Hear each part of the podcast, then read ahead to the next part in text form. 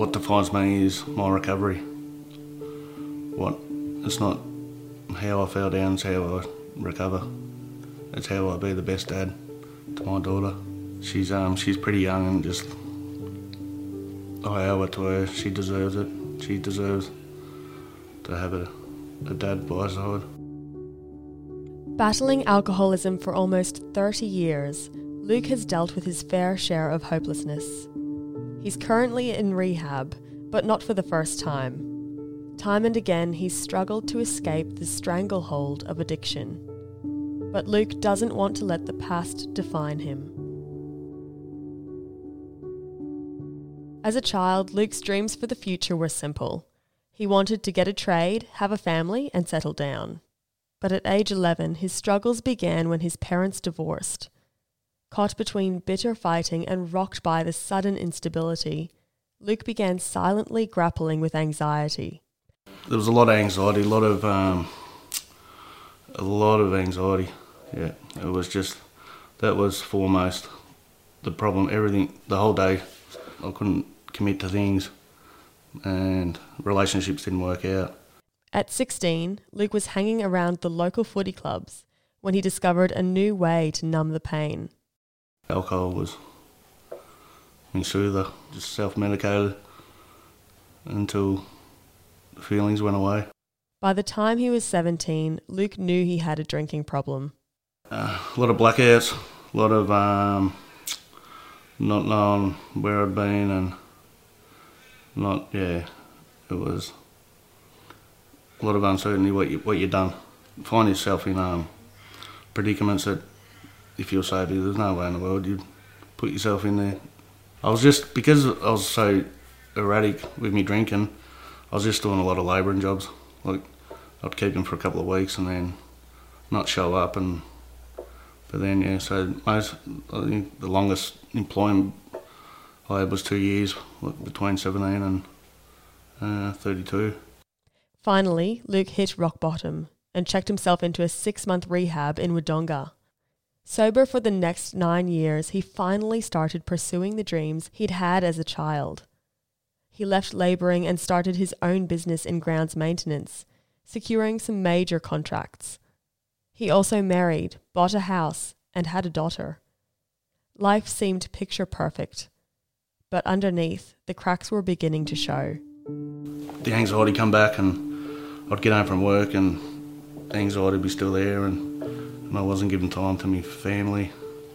I was worried about work all the time and so eventually the my marriage deteriorated. Um, lost everything and just went on that slippery slope again. While Luke never legally lost custody of his daughter, she was kept away for her own safety. Suddenly stripped of all he loved the most, Luke succumbed to alcoholism, soon consuming two bottles of vodka a day to numb the pain. Two months after his marriage breakdown, Luke attempted suicide. couldn't see a way out.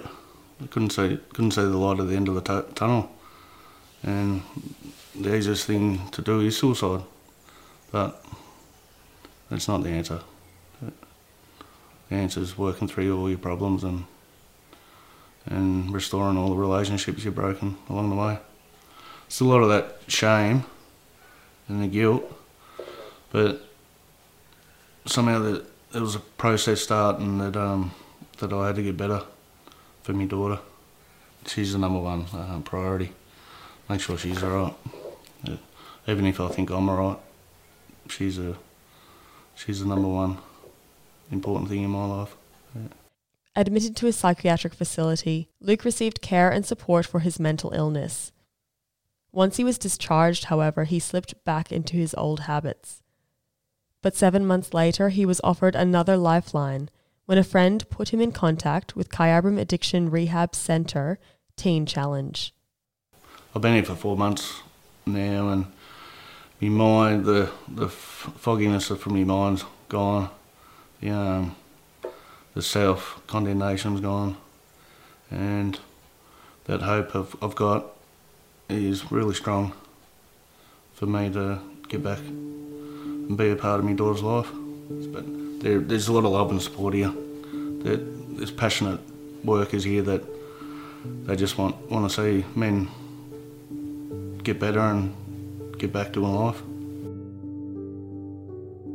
Just have a an open heart, open an open mind of what leads people into addiction, what what circumstances that led them there, and just have love for each other and just support, or just just be there until they do ask for help, and just don't shy away from them, don't disown them. People rec- recreationally just slip into it, uh, or later on in life they can just some sort of trauma's happened in their life, or they, and they slip into it.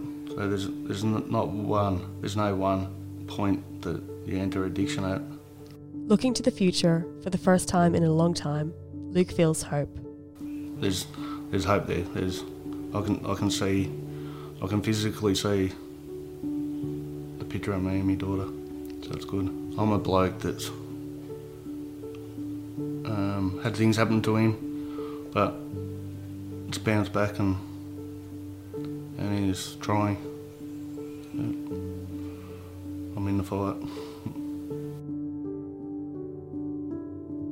For crisis support and counselling, contact Direct Line, a confidential alcohol and drug counselling referral service in Victoria, on 1800 888 236, or call Lifeline, a 24 hour crisis support and suicide prevention service for all ages, on 131114. In an emergency, call triple zero.